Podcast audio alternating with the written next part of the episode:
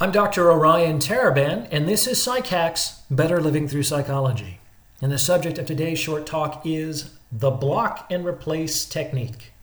Block and replace is the fundamental skill in the process of cognitive restructuring, which is a core component of cognitive behavioral therapy.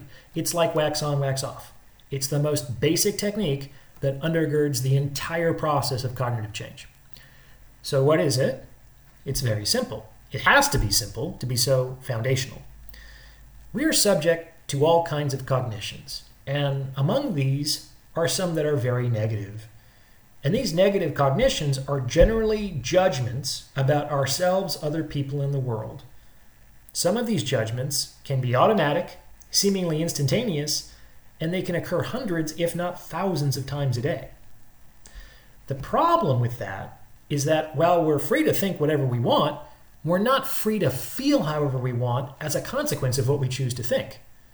So, if our consciousness is inundated with negative judgments and evaluations about ourselves and the world, how are we not going to feel negatively in some way, shape, or form, whether it's envy or despair or outrage?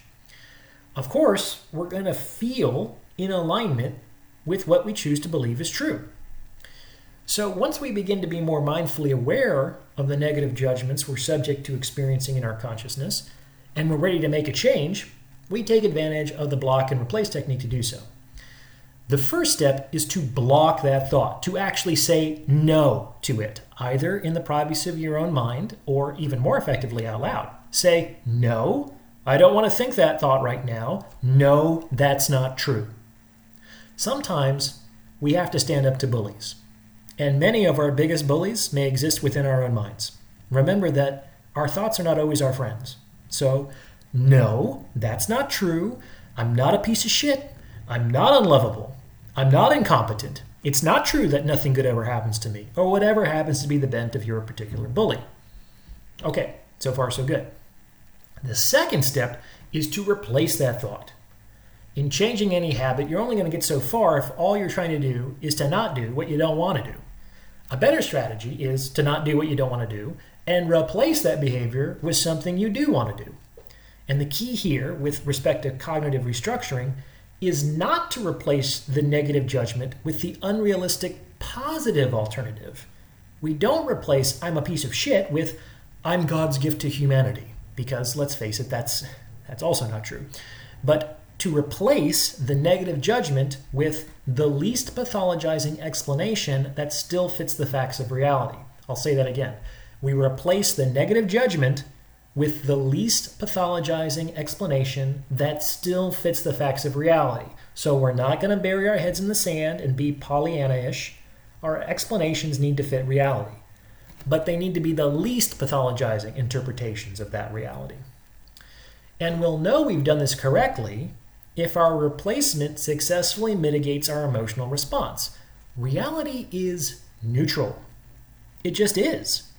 It doesn't contain desire or aversion, approach or avoid. Those things live in us. Reality just is what it is. So we know that we're closer to that objective, bare bones reality if our models of reality don't provoke much of an emotional reaction one way or another. So, for example, I could say, No, I'm not a worthless human being. While it's true that I've made some mistakes in the past, I'm actively working to improve and I'm generally a good enough person. It's hard to disagree with that statement. It's much, much more likely to be true than the initial negative cognition.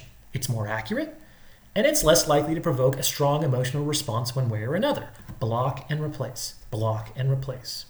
In the beginning, you may have to do this 10,000 times a day, but maybe the next day, you'll only have to do it 9,900 times a day. And over time, you come to develop a cognitive habit that supports your emotional well being. All right, that's all I have to say. If you have a topic you would like discussed in a future episode or would like to set up a consultation, you can contact me at psychhackspodcast at gmail.com. Talk to you soon.